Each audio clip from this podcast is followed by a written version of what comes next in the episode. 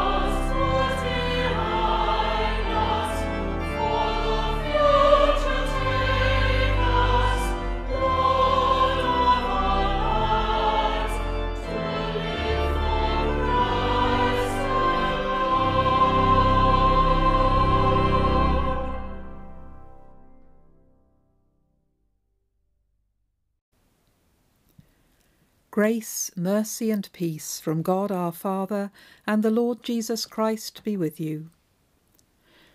Almighty God, to whom all hearts are open, all desires known, and from whom no secrets are hidden, cleanse the thoughts of our hearts by the inspiration of your Holy Spirit, that we may perfectly love you and worthily magnify your holy name, through Christ our Lord. Amen. As we begin our worship, let's think of the week that is past and all that's happened in it. There will have been times when we've done wrong or fallen short because we're human. So we ask for God's forgiveness in the joyful knowledge that nothing can destroy his love for us. God so loved the world that he gave his only Son, Jesus Christ, to save us from our sins, to be our advocate in heaven, and to bring us to eternal life. We say together, Almighty God, our Heavenly Father, we have sinned against you and against our neighbour, in thought and word and deed, through negligence, through weakness, through our own deliberate fault. We are truly sorry and repent of all our sins. For the sake of your Son, Jesus Christ, who died for us, forgive us all that is past, and grant that we may serve you in newness of life to the glory of your name. Amen. Almighty God, who forgives all who truly repent, have mercy upon you, pardon and deliver you from all your sins, confirm and strengthen you in all goodness, and keep you in life eternal. Through Jesus Christ our Lord. Amen. Almighty God, whose blessed apostles Peter and Paul glorified you in their death as in their life, grant that your church, inspired by their teaching and example, and made one by your Spirit, may ever stand firm upon the one foundation, Jesus Christ, your Son, our Lord, who is alive and reigns with you in the unity of the Holy Spirit, one God, now and forever. Amen. The first reading is from the second letter of Paul to the Corinthians, chapter 4, beginning at the fifth verse. For we do not proclaim ourselves. We proclaim Jesus Christ as Lord, and ourselves as your slaves for Jesus' sake. For it is the God who said, Let light shine out of darkness, who has shone in our hearts to give the light of the knowledge of the glory of God in the face of Jesus Christ. But we have this treasure in clay jars, so that it may be made clear that this extraordinary power belongs to God and does not come from us. We are afflicted in every way, but not crushed, perplexed, but not driven to despair, persecuted, but not forsaken struck down, but not destroyed, always carrying in the body the death of Jesus, so that the life of Jesus may also be made visible in our bodies. For while we live, we are always being given up to death for Jesus' sake, so that the life of Jesus may be made visible in our mortal flesh. So death is at work in us, but life in you. But just as we have the same spirit of faith that is in accordance with Scripture, I believed and so I spoke, we also believe and so we speak, because we know that the one who raised the Lord Jesus will raise us also with Jesus, and will bring us with you into his presence. Yes, everything is for your sake, so that grace, as it extends to more and more people, may increase thanksgiving to the glory of God. Our psalm today is Psalm 125. Those who trust in the Lord are like Mount Zion, which cannot be moved but stands fast for ever. As the hills stand about Jerusalem, so the Lord stands round about his people, from this time forth for evermore. The sceptre of wickedness shall not hold sway over the land allotted to the righteous, lest the righteous turn their hands to evil.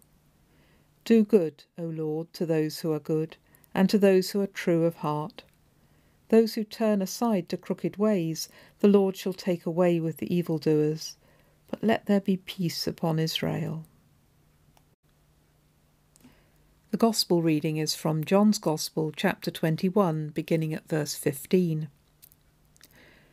When they had finished breakfast, Jesus said to Simon Peter, Simon, son of John, do you love me more than these? He said to him, Yes, Lord, you know that I love you. Jesus said to him, Feed my lambs. A second time he said to him, Simon, son of John, do you love me? He said to him, Yes, Lord, you know that I love you.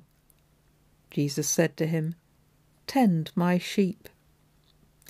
He said to him the third time, Simon, son of John, do you love me? Peter felt hurt because he said to him the third time, Do you love me? And he said to him, Lord, you know everything. You know that I love you. Jesus said to him, Feed my sheep. Very truly I tell you, when you were younger, you used to fasten your own belt and go wherever you wished.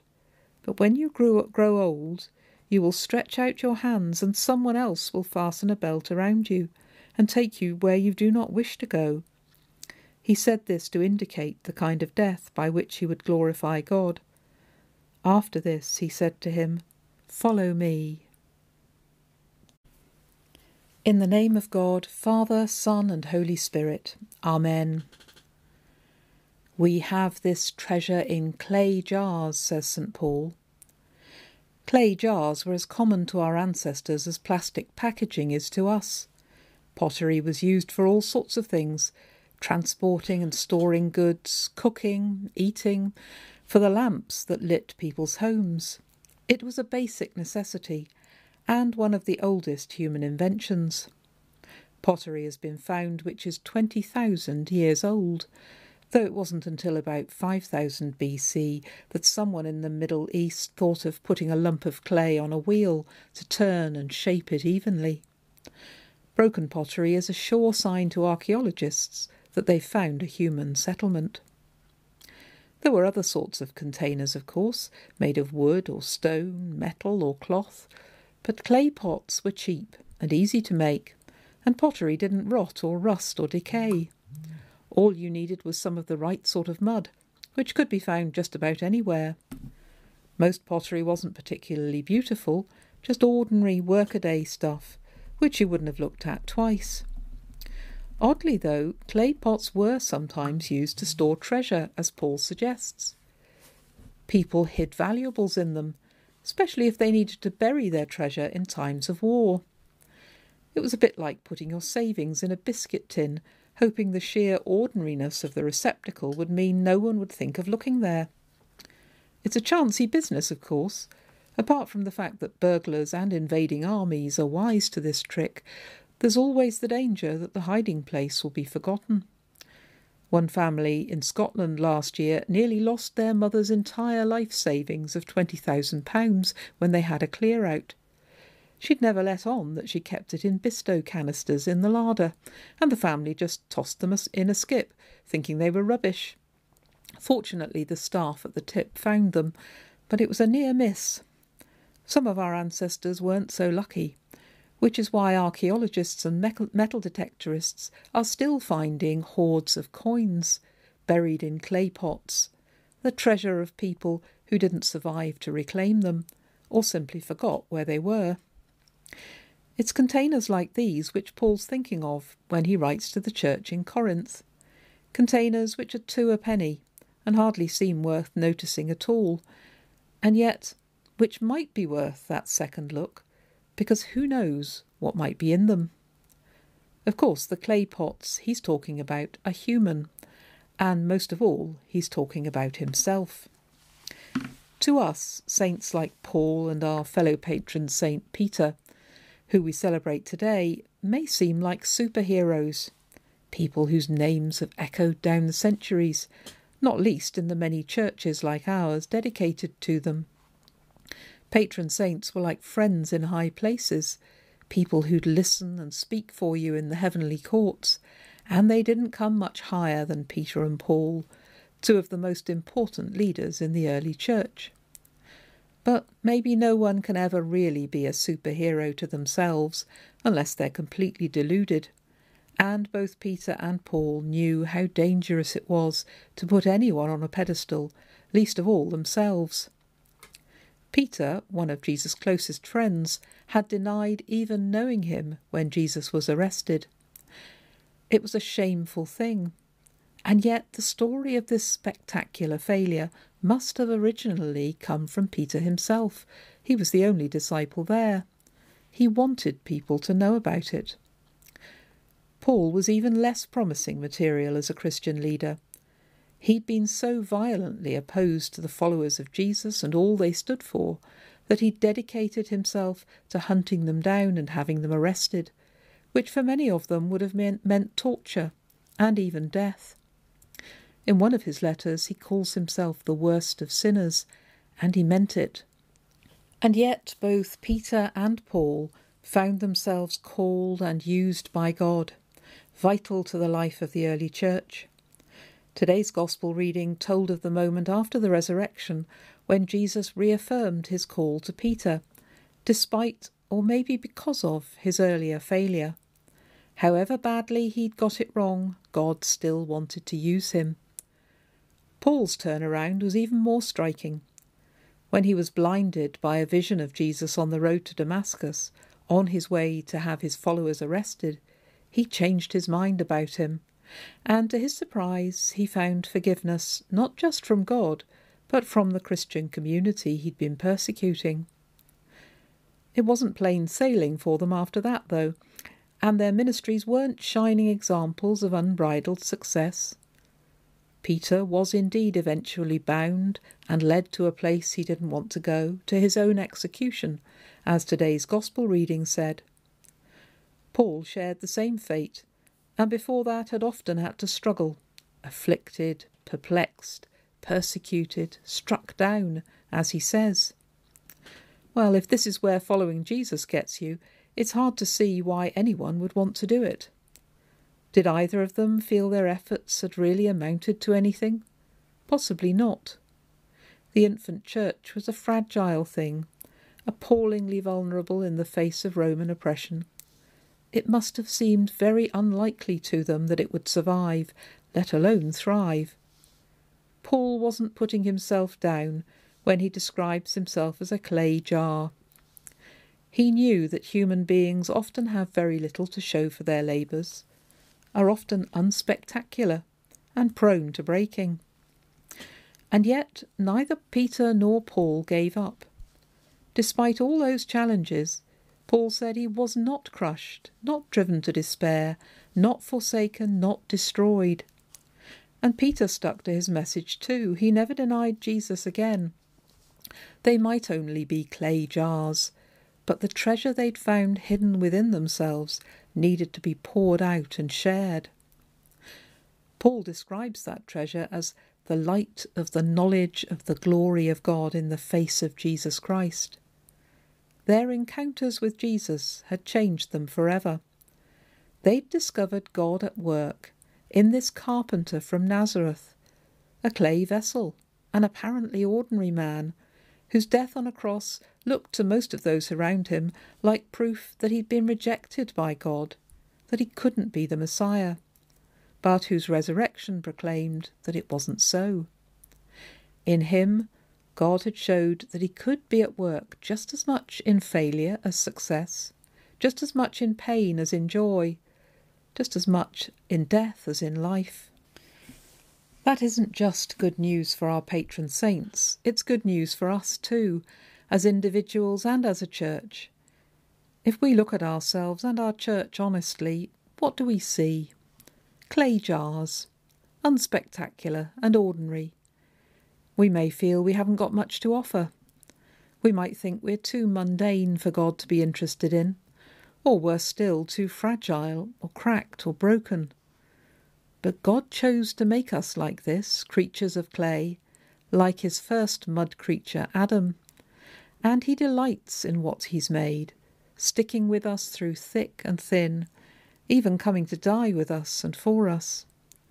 Each one of us has the treasure of his presence within us, treasure that shouldn't be hidden away fearfully, but poured out and shared with others. We don't have to be special. Just as we are, we are needed and called. We all have something to give, however small and insignificant it might feel to us. And if we don't give it, everyone will be poorer. So on this patronal festival, let's celebrate not only Peter and Paul, but each one of us, beloved mud, clay which God chooses to inhabit and let's ask Him to show us how we can share that treasure with others. Amen. Let us pray. Loving Lord, we thank you for the lives and witness of Peter and Paul, and for all those who have handed down to us the treasures of faith, the knowledge of your glory at work in the most ordinary of people and places.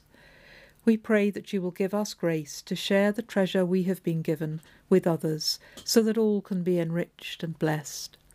Lord, in your mercy, hear our prayer.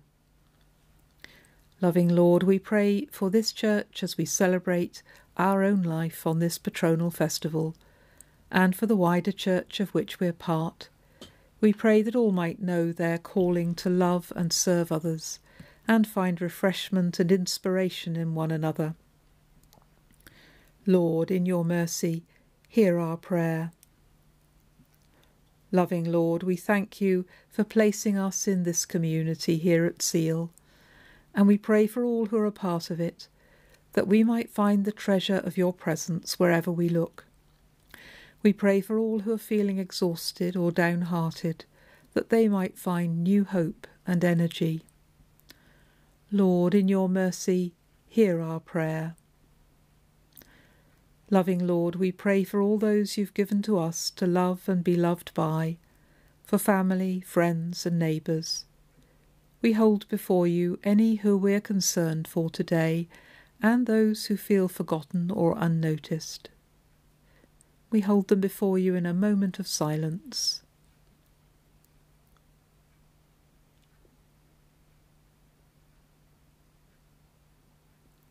Lord, in your mercy, hear our prayer.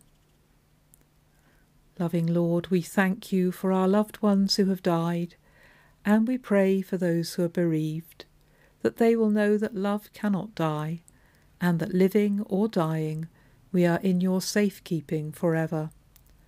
Lord, in your mercy, hear our prayer. Let us pray with confidence as our Saviour has taught us. Our Father, who art in heaven, hallowed be thy name. Thy kingdom come, thy will be done, on earth as it is in heaven. Give us this day our daily bread, and forgive us our trespasses, as we forgive those who trespass against us. And lead us not into temptation, but deliver us from evil. For thine is the kingdom, the power, and the glory, for ever and ever. Amen. As we share in the peace, I'd like to invite you to think of someone who you know, maybe a member of our congregation, maybe a member of your family from whom you're separated, or a friend, someone who you would like to feel that you're united with at this point. Because we're all held together in God's love, even when we're separated physically. We are the body of Christ. In the one Spirit we were all baptized into one body. Let us then pursue all that makes for peace and builds up our common life. The peace of the Lord be always with you. Keep us, good Lord, under the shadow of your mercy in this time of uncertainty and distress. Sustain and support the anxious and fearful, and lift up all who are brought low, that we may rejoice in your comfort, knowing that nothing can separate us from your love in Christ Jesus our Lord. Amen. The peace of God, which passes all understanding, keep your hearts and minds in the knowledge and love of God and of his Son, Jesus Christ our Lord. And the blessing of God Almighty, the Father, the Son, and the Holy Spirit be among you and remain with you always. Amen.